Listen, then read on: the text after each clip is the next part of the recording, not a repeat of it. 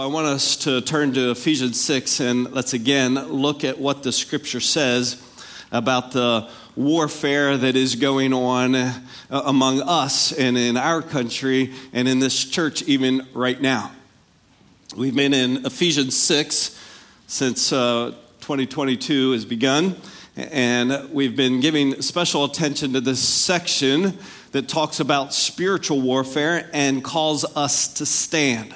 So I want us to read the big picture again. If you have a Bible, I invite you to open Ephesians 6. We're going to read verses 11 through 16 by way of review and then run a quick review through what we've done over the recent weeks. If you have a message memo, you may look at that and go, Whoa, we got a lot of stuff to cover this morning. But a lot of it's a, quick review. But let's start with the scripture.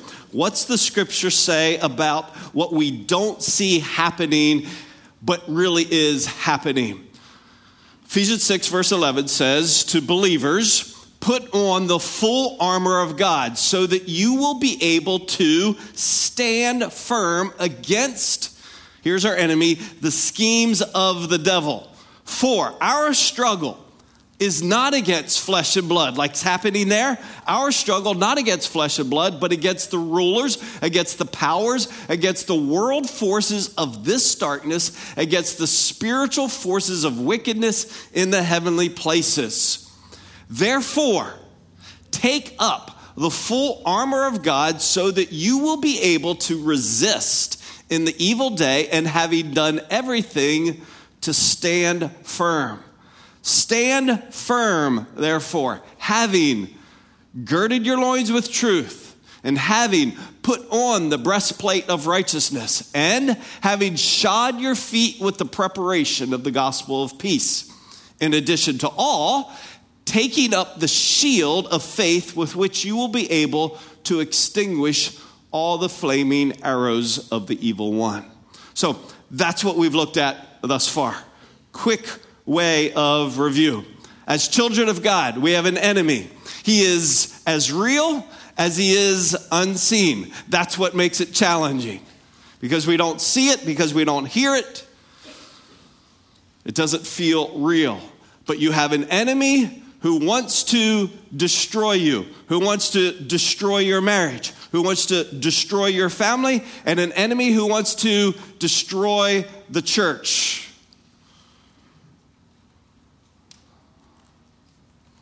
Because we don't see it, it doesn't feel real. It's real. We could see the consequences.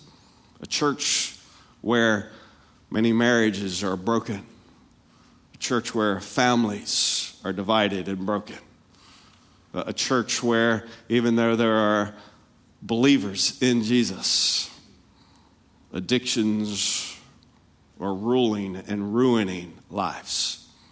That, that's, that's all evidence that we have an enemy who is attempting to destroy us. He is real. His attack will always be lies. He is, the scripture says, the father of lies. When he is tempting, he's lying. When he's deceiving, he's lying. When he's accusing, he is lying. He brings destruction in our lives, in our marriages, in our church, in our families by his lies. His goal, he cannot reclaim your soul, but his goal is to render you useless and fruitless as children of God. So that you'll survive. And when you die, if you've trusted in Jesus, you'll go to heaven. But while on this planet, useless and fruitless in your participation in the kingdom of God. That's what he wants to do to deceive you, to tempt, to tempt you, to accuse you, to distract you, so that you will not be instruments of God. So, what do we do? Well, we stand, the scripture says, firm against it by putting on the armor of God, beginning with girding our loins, which simply means being ready, being ready for attack, being ready to advance. It's just not that we are under attack, it's that we are under attack so that we'll stand against it and we'll be able to advance. It's about readiness. And we stand firm by putting on the imputed, irremovable, perfect breastplate of the righteousness of Jesus. Our hope and our greatest defense is the righteousness of Jesus. Our righteousness, the scripture says, filthy rags will never protect us. It's the righteousness of Jesus. And we put on the gospel cleats of grace so that it'll be knocked down by guilt but instead advance the kingdom of God as ambassadors given the ministry of reconciliation. Guilt is one of his primary tactics of his lies, so that we are useless and fruitless, but we are to be ambassadors. We are to take the gospel as we have been rescued, we are rescuers. And we take the shield of faith, which we block the enemy's lies intended to deceive the individual and intended to divide the community of faith. So our shield is our faith.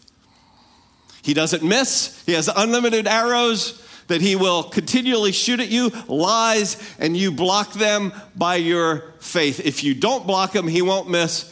He will deceive you, he will tempt you, he will accuse you.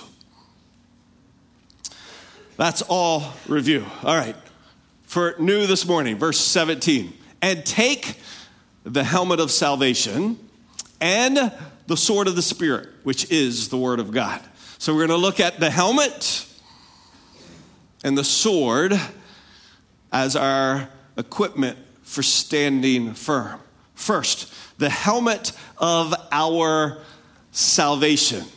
Now, again, uh, imagine the picture putting on your helmet.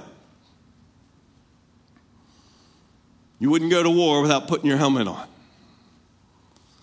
And the helmet is what? It's our salvation. Putting on the helmet of our salvation. So there are many ways we could look at our salvation together this morning. But I want us to consider our salvation from this perspective. First, what has been done for us? How have we been saved? Second, how are we being saved? And then, third, how will we be saved? Because our salvation, there's something past, there's something present, there is something future that will protect us. So, first, what has been done? We have been saved. This is past. We have been saved through faith in Jesus from the penalty of sin. We've sinned and we deserve the wrath of God we deserve the judgment of God. We're under condemn- condemnation, but that penalty we've been saved from. We have been, the scripture says, forgiven. We have been reconciled. That is, there was a brokenness. We were made to be one with God that had been broken by sin. Because he forgave us our sin, then he reconciled us to himself. He made us one with him. We have been adopted by God. We were not children of God, but now we are children of God. We went from enemies to children. And as He then adopted us, the scripture says He sealed us. He guaranteed that as we are children, we will never be removed from the family. This is why, as much as our enemy hates us and hates the church, he cannot reclaim us. He can only render us useless and fruitless. Why? Because we have been sealed as adopted ones by the Holy Spirit. All right. Now, if we're going to put on the helmet of our salvation, we need to know why do we believe these things. So I want to I want to encourage you to under each of these words write a reference. Under forgiven, I want you to write Colossians 2 13 and 14 because this is how you put on the helmet of your salvation. You will remember each day, He made you alive together with Him, having forgiven us all our transgressions, having canceled out the certificate of debt consisting of decrees against us, which was hostile to us, and He has taken it out of the way, having nailed it to the cross. You cannot put the helmet of salvation on that you do not know. So I'm going to give you a lot of scripture so that you, as the enemy comes against you and seeks to render you useless by his attacking lies, you'll be able to know. No, I have been forgiven by Christ. Colossians 2:13. Under reconciled, right? Romans 5:10. For if while we were enemies, we were reconciled to God. How? By the death of his son. Much more, now that we are reconciled, shall we be saved by his life. So we are made one with him. Under adopted, right? Galatians chapter 4, verses 4 and 5. God sent forth his son, Jesus, born of a woman, Mary, born under the law, to redeem those, to buy back those who were under the law, so that we might receive adoption as sons. We were sons of the liar. But because of Christ, who forgave us and reconciled us and now has adopted us, we have gone from worst dad ever to best dad ever. Adopted. Galatians chapter 4 and under sealed right ephesians 1.13 in him you also when you heard the word of truth the gospel of your salvation and believed in him were sealed with the promise holy spirit when i first got this bottle of water it was sealed not anymore if you saw uh, a, a, bottle of water not sealed, you probably, it wasn't yours, you probably wouldn't drink it, especially with the way I sound right now, right? You would go, uh, no, no, no, no, I'll take. Here's the deal they sealed this bottle of water in a manner that I could unseal it. When you are sealed by the Holy Spirit, no one can break the seal. You can't give it to somebody stronger and go, hey, could you break this seal? That is the point of why the scripture says, once in the Father's hands, can't be taken out. No one can break, the enemy cannot break the seal that the Holy Spirit has placed on the life of a believer. You are, have been, have been, have been. This is the finished work of Jesus. You have been, if you've trusted in him, forgiven? Have you put on the helmet of your salvation that you know I'm forgiven, reconciled, adopted, and sealed? See, I didn't know that. So, as a teenager, what did I do every day, every Sunday in church? Jesus, I've been horrible last week. Please come back into my life. I'm sure you left. That was my limited understanding of the gospel. I had to keep asking Jesus back, quote, into my heart. Why? So I didn't know I was forgiven and reconciled and adopted, never to be removed from his family. If you don't know that, if you don't put on the helmet of your salvation, you're going to get a head wound that's going to make you useless and fruitless. The kingdom of God. But it's not just having what he has done, it's what he is doing. We are being saved. We have been saved and we are being saved. We are being saved from the power of sin. The penalty of sin has no power over us now. And we are being saved from the power of sin. In other words, I used to be a slave to sin, but now I am no longer a slave to sin. I was a slave to sin, but when I became a child of God, that slavery was broken. Do I still sin? Yes. Do you still sin? yeah, yeah, one very honest person. Yes. Or maybe you were speaking for somebody else. yes, we all still sin, but we no longer have to. That's slavery has been broken. Under that, right, Romans 6 6. We know that our old self was crucified with him. In other words, when he died, when we place faith in him, we died with him in order that the body of sin might be brought to nothing so that we would no longer be enslaved to sin. I'm not perfect, but I'm not enslaved. And He is, because that slavery has been broken, what's He making us like? We're being transformed, meaning we're being changed. How? Yeah, we are being changed into the likeness of Jesus. Can I have your eyes for a moment? If you have been born again, if you have placed faith in Jesus, admitted your sin, believe that Christ paid your penalty, and received that free gift, He will change you. God changes His children. You might want to write under that 2 Corinthians 3 18. And we all, we who have trusted in Jesus, we all with unveiled face. What's that mean? It means there used to be a veil between man and God, the presence of God and the people of God. There was a veil.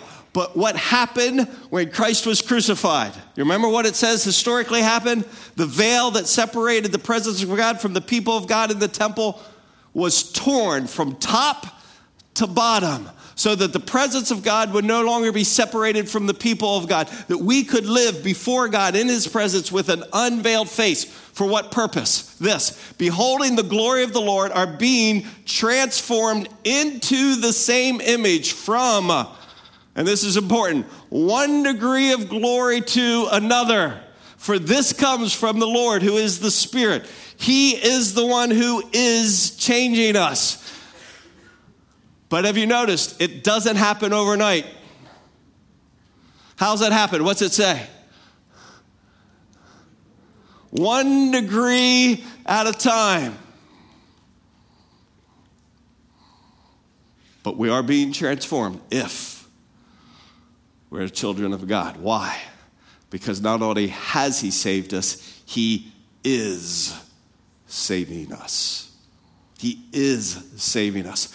The, the helmet that you're putting on is not just a helmet to protect you from the sin of your past. The helmet that you are putting on is to protect you from the power of sin in the presence. The helmet that you're putting on is the helmet that you are being changed into the image of Jesus. More and more, one degree of glory to another, more and more, little by little, your spouse is intended to experience Jesus through you little bit more and more. Your kids, your coworkers, a little bit more and more. Because of the Spirit of God that has sealed you and is working in you, the presence of God no longer isolated, but the veil been torn with an unveiled face, you are growing into be more and more like Jesus.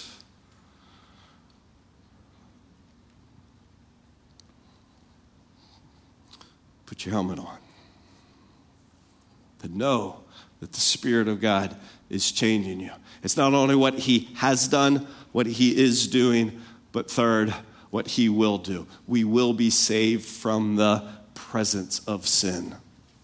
We have been saved from the penalty we are being saved from the power and we will be saved from the presence of sin. In other words, there will be a time in our future where all that sin has wreaked in havoc and ruined in our life and in this world will no longer be present. We will gain in the future as believers a new body and what will be dramatically different about that body versus this body is this body though saved from the power of sin still has a sin nature. That body will not have a sin nature.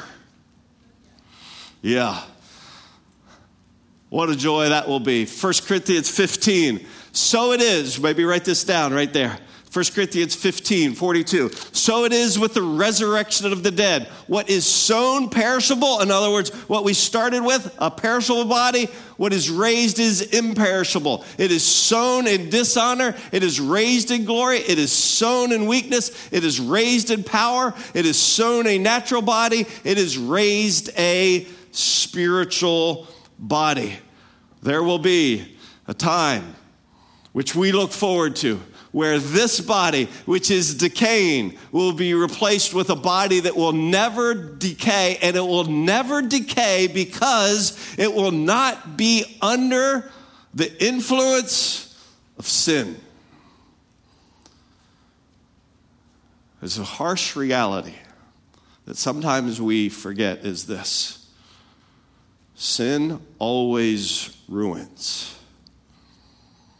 This is why when we believe the lie that we can sin in secret and, and nobody will know. That we can sin uh, and it won't impact anybody else. That's one of the most prevalent lies of our day. Hey, it's my life, it's your life, you can do what you want. Guess what? No one gets to do what they want and their ripple effect not impact others. And when we sin, when I, I don't need to keep it theoretical. When I sin, it doesn't just impact me. When I sin, it impacts those around me. We live in community. God's made us for community. So I can't believe the lie that sin is just my little world. We're going to be given a spiritual body without a sin nature, and because of that, that sin nature will not impact others as well. And not only will it not have a sin nature, we will be saved from the presence of sin because we'll be free from all the consequences of sin. The nature no longer present, and the consequences there that come with sin no longer present as well. The Apostle John, looking toward that day, the future, what we will be saved from, sees this. He says, Behold, the tabernacle of God is among men, and he will dwell among them, and they shall be his people, and God himself will be among them. And he will wipe away every tear from their eyes, and there will no longer be any death. Why? Because that's a result of sin, or mourning, a result of sin, or crying, a result of sin, or pain, a result of sin. None of that will be true because the first things have passed away. This is why, friends, we do not fear death. We need not fear death. Maybe you do. You need not. Why? Because death has lost its sting. We not only have been saved from the penalty of sin, are being saved from the power of sin, but we will be saved from the presence of sin. It is without exception and better than I can have words to describe. But the life after this life will be infinitely better. And if you don't put on the helmet of your salvation, you're going to despair about the hard things in this life. And you're going to despair about death. You're going to despair about decay. When we have those things, we need to put on the helmet of salvation. See, I'm giving you real, real moments in your life where I know you think and you despair or you live in fear. And I'm going, put on your helmet of salvation that tells you there is no reason to fear. I not only have been saved, I will be saved. There will be a life for me in Christ that will be completely free of everything that has made this world hard.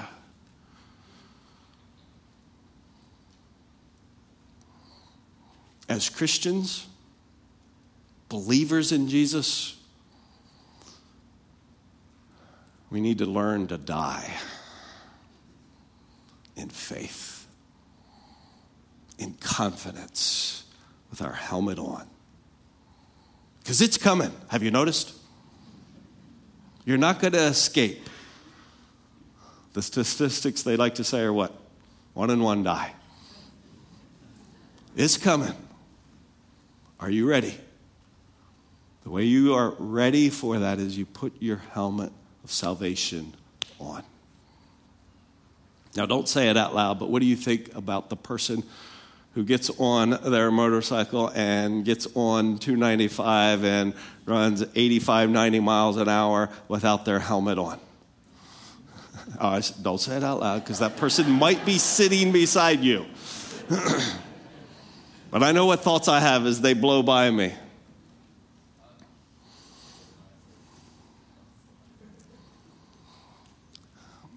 That's a lot, lot less than when you and I get up each day and go into life without putting the truth of our salvation on.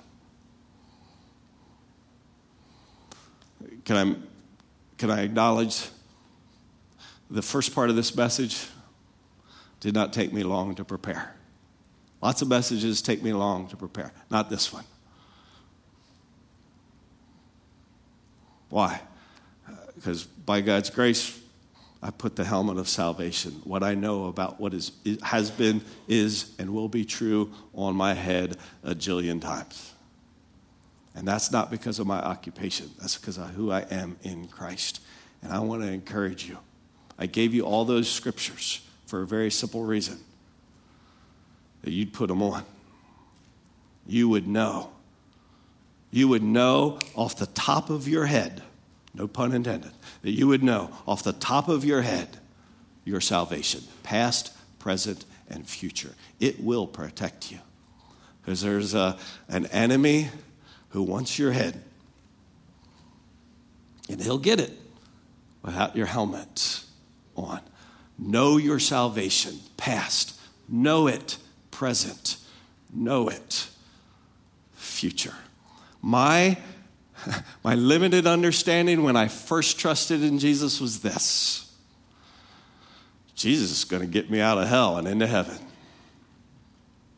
Is that true? Yeah. And for a, a young person, that was like, sweet. But I had no idea how much more there was to my salvation. And my lack of knowing my salvation caused me years of living in useless, fruitless days as a child of God. And it may be that that's what's true for you. You are living useless days because you don't know your salvation. Past, forgiven, present, delivered from the power of sin, future. It's all going to go, and it's going to only be good.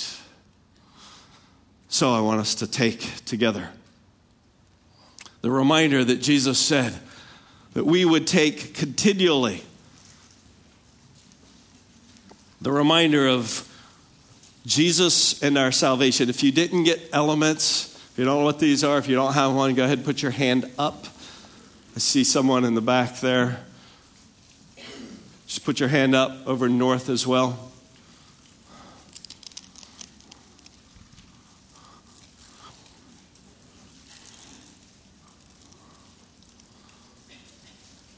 The first clear top comes off, that reveals the little wafer, and then the foil comes off for the cup.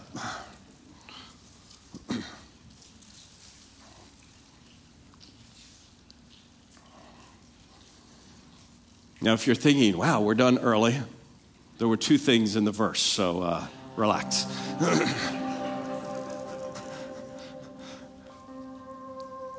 this Jesus said, is to remind you of his body. His body pierced and broken, nailed to a cross, so that you and I, through faith in him, not by taking these elements, but through faith in him, we would be forgiven. He was broken so you could be healed. And this juice is a reminder that Jesus never, ever, ever had a sinful thought, attitude, or action. He was perfect. But he died. And he shed his blood to pay the penalty for you and for your guilt to be removed. He who knew no sin became sin for us so that we might become the righteousness of God. Forgiven, set free, made his child. So we take this as a reminder. In some senses, we do this, we're putting our helmet on, we're remembering our salvation. So let me invite you to just bow where you are. And if if you've never admitted your sin and believed in Jesus, if you thought, I'm just going to try and be a good enough person, you'll never be good enough. Only Jesus can save you. I want to invite you. Trust in Jesus to be your Savior. If you have, thank Him for His forgiveness, adoption, and sealing. And the scripture says we should examine ourselves as well. When we take this, we're to look at our lives as believers. Are you living as one set free from the power of sin?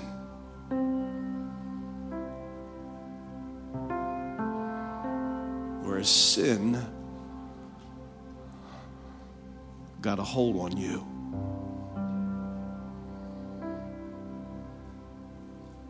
lust, alcohol, jealousy. You're deeply bitter. These elements are a reminder you do not need to be enslaved by anything. You've been set free to be like Jesus. look at, examine your life for a moment. Are you humble like Jesus was humble? Are you compassionate as Jesus is?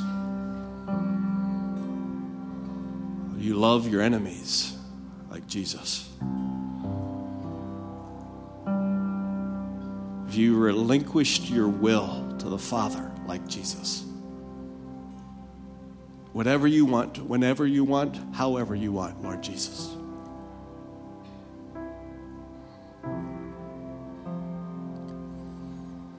And then it says, we take this proclaiming his death until we, he comes. In other words, we take this as a reminder of hope. That we will one day be set free from this body of sin we will only know good in His presence. Would you take with me now in deep gratitude for Jesus, our Savior?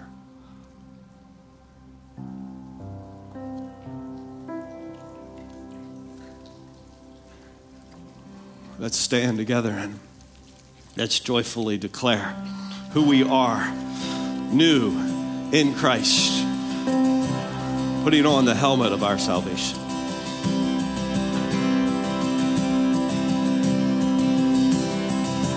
Who am I if the highest king would welcome me? I was lost, but he brought me in. Oh, his love for me. Oh, his love for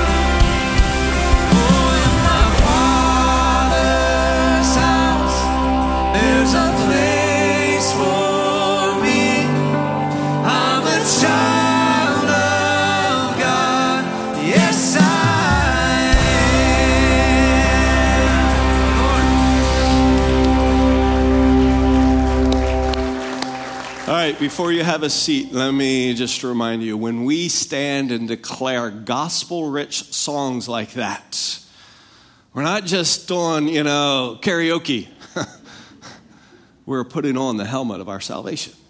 You understand that? Uh, you are reminding yourself of what Christ has done for you. When you put scripture to memory, like some of the verses we just went through, when you put that to memory, you are putting on the helmet of your salvation so that when the lies attack, you are protected. You will stand firm. So I just want to encourage you again when we come to worship, engage. You don't have to sing the best you aren't singing the worst. You're putting on the helmet of your salvation. And you need it. Don't be the person who goes through life without their helmet. All right, let's continue in the passage. You can have a seat. Verse 17 says, uh, Not only take up the helmet of your salvation, but to take the sword of the Spirit. And it says that the sword of the Spirit is what? The sword of the Spirit is the Word of God. Again, I love what the Apostle Paul has done here. He's given real images uh, for us to consider our salvation like a helmet, the gospel like our shoes that we put on to stand firm. It's quite likely that part of what God is doing in Paul's heart as he's writing Ephesians 6 is maybe you don't remember this, but he is actually in prison and he is chained to a Roman guard. So, as he is considering his life in Christ, he's probably looking at this guy that he's chained to and he's like, wow, his sandals are like the gospel, and his breastplate, that's like the righteousness of Christ. And that sword, that's like the word of God. Now, when you read sword in the English Bible, it simply says sword. But in Greek, it identifies either this broadsword or this smaller dagger like sword. Probably would have been a little longer than this, 12 to 18 inches, but this is the closest I had. When Paul writes, and the sword of the Spirit, which is the Word of God, is he associating the Word of God to this or to this? To this? Let me see your hands. To this? Let me see your hands. yeah, a bunch of chickens, about half of you voted. you think, come on, the Word of God. I like big Bibles. oh, but it's actually this. This, this is the sword he talks about when he speaks about the Word of God. And uh, I think when you look at that, you go, maybe you know this verse from Hebrews. The Word of God is sharper than any two edged sword, which is able to, like, and the picture is to do surgery.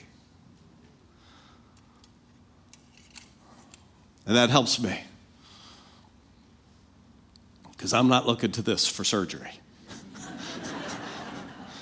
this is like, mmm, amputation, whack it off. this, this is that which the Word of God, and, and get this, it's not that it's weak, that it's small. It's that the Word of God pierces. And, and it can look at your thoughts and carve between thoughts that are pleasing to the Lord and thoughts that you think that are displeasing to the Lord. The Word of God can cut and divide the most narrow, specific things in our life. And what I love about this is this the Word of God, as we look at it, it speaks very personally, very directly and very specifically to the issues in my heart, to the issues of my attitude. This is why I could teach the Word of God, and hundreds of people could write back and go, Wow, the Word spoke, and give something very specific, different than what maybe you would have written versus what you would have written. Because the Word of God has the capacity, it's powerful, it's sharp to speak directly and personally and to be highly effective.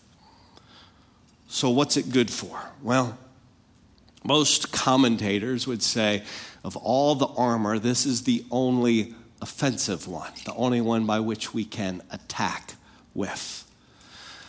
But in saying that, I think it robs part of one of the major roles that the Word of God plays in our life, and that is this that the Word of God protects us from evil. It's the Word of God that Jesus used to protect from the lies of the enemy. So don't think of it only as a means by which we attack. The Word of God, the sword of the Spirit, protects us from evil.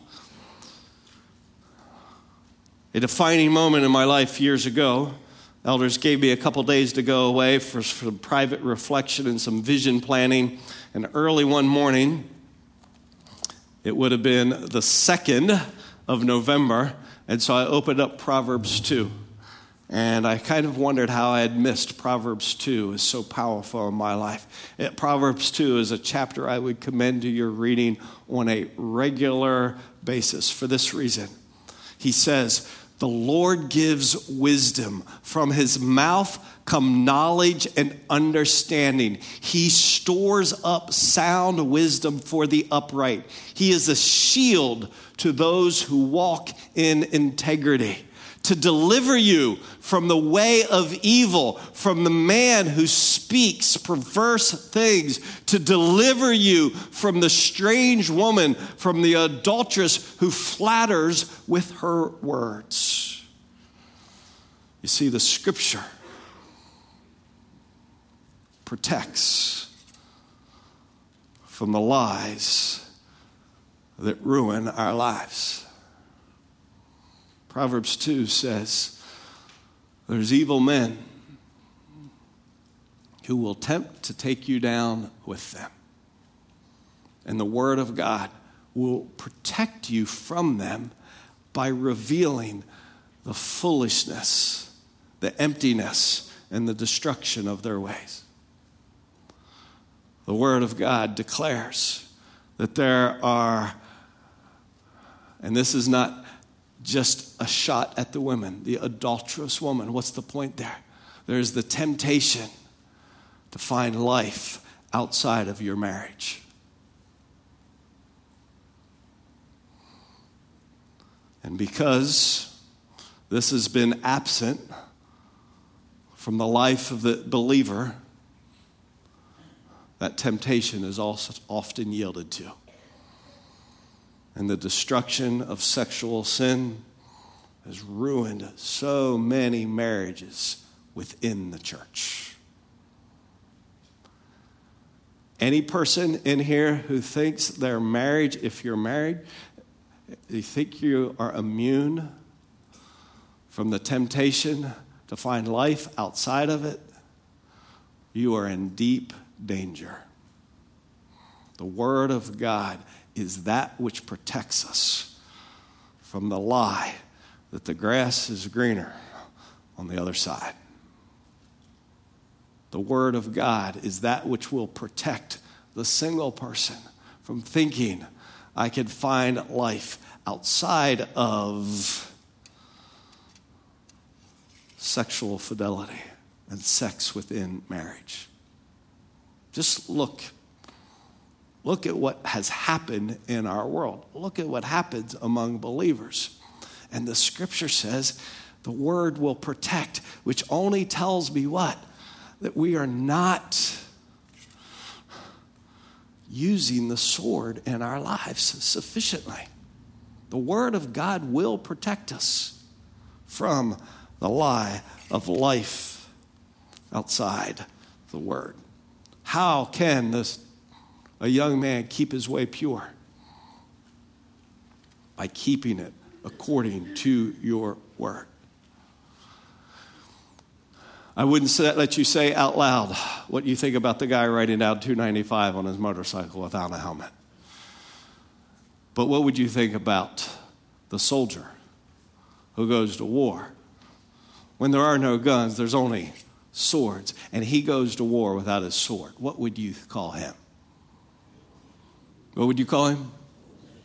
Dead. yeah, we think foolish. No, that's too short sighted. I call him dead. You get it, church?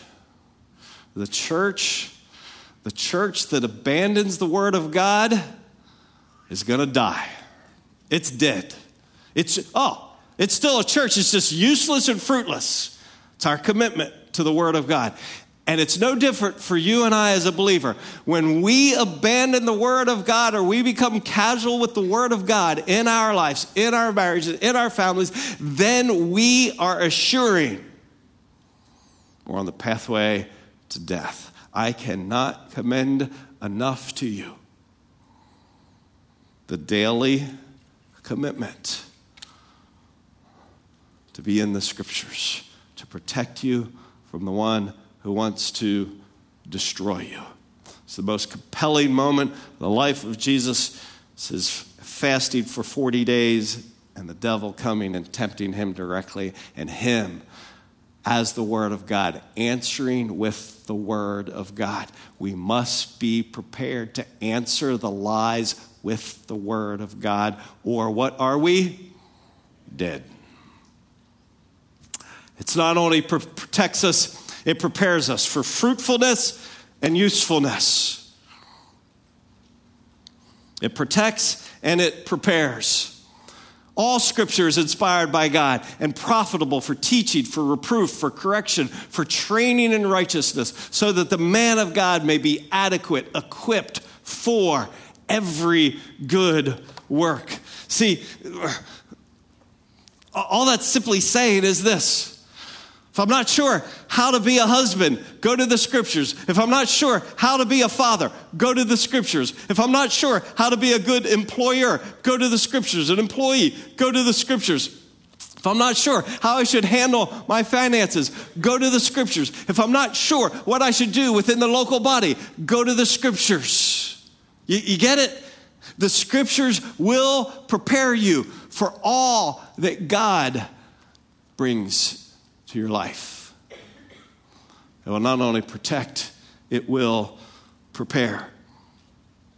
And it will not only protect and prepare, the Word of God is the sword that does prevail over the kingdom of darkness.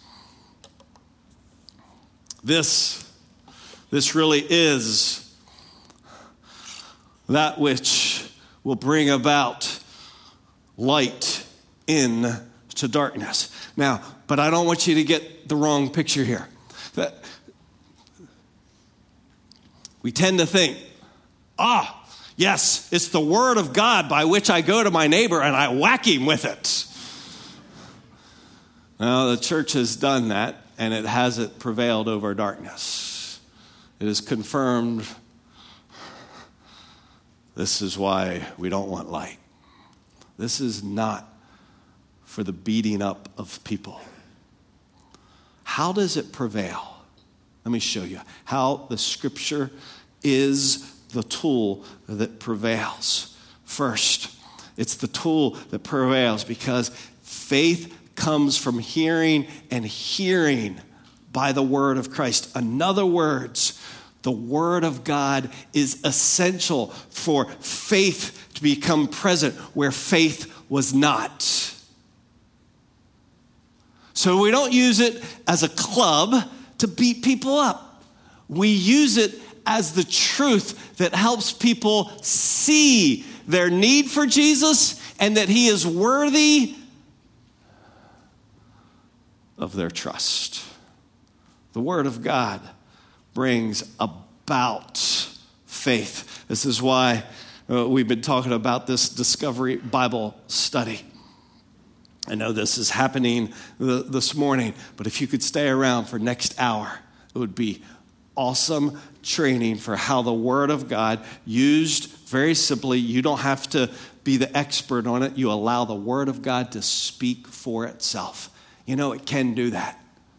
One of our commended missionaries was not a follower of Jesus, did not believe in God, did not believe in Jesus, got a Bible in a hotel room, started reading the scriptures to see for himself what the Bible actually said. And by the time he finished, he got on his knees and placed faith in Jesus without a single conversation with another believer.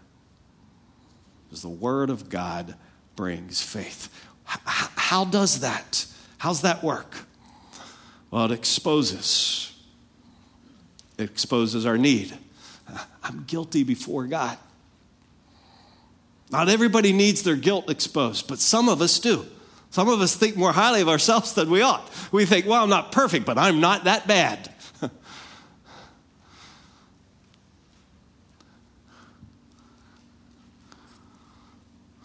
Jesus. Jesus will never become real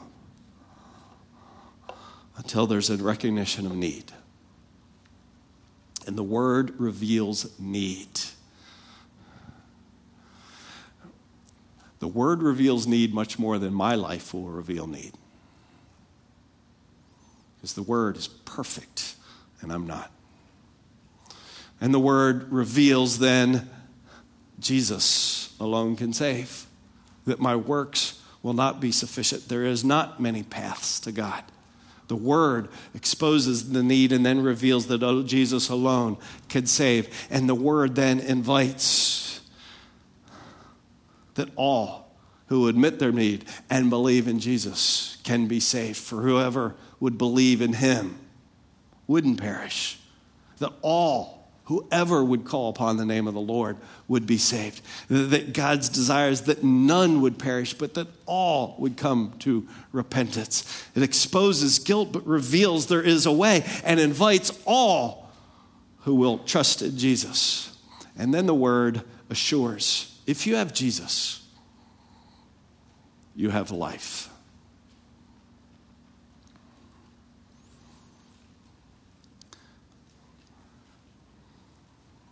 We live in a gospel confused world. People have heard a lot about God, a little bit about Jesus, but they've heard all sorts of ways. And the scripture simply says this If you have the Son, you have life. And if you don't have the Son, you don't have life. How do I get the Son? How do I get the Son? I admit that I need Him. I believe He's the only way. And I say yes to His invitation to come and trust in Him.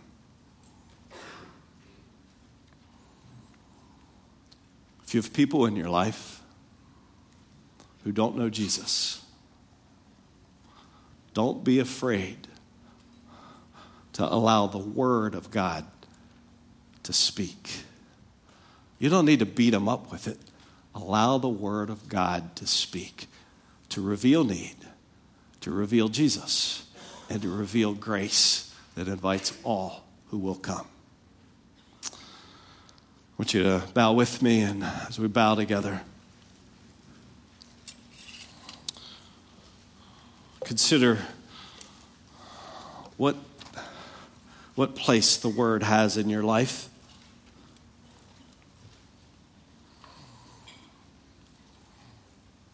Do you see yourself as a soldier often going to war without it? It's easy to neglect. It's easy to give our attention to other things that won't protect and won't prepare. As a child of God, I invite you. Ask the Lord, Lord, make me hungry and thirsty for your word. Give yourself again to the simple but regular reading of the scriptures. Lord, thank you for the sword. Thank you for protecting, preparing for the privilege of being a part of you revealing your grace to others. We ask your blessing, and I ask your protection upon the body of Christ. And I ask, Lord, that your word would become priority in their lives for the sake of their joy and your glory. We pray it in the name of Jesus. All God's people said, Amen. Thanks for being here. If we could pray with you, there are always men and women available for prayer. Out my left, your right, over north, out the back. We'd love to pray with you. God bless.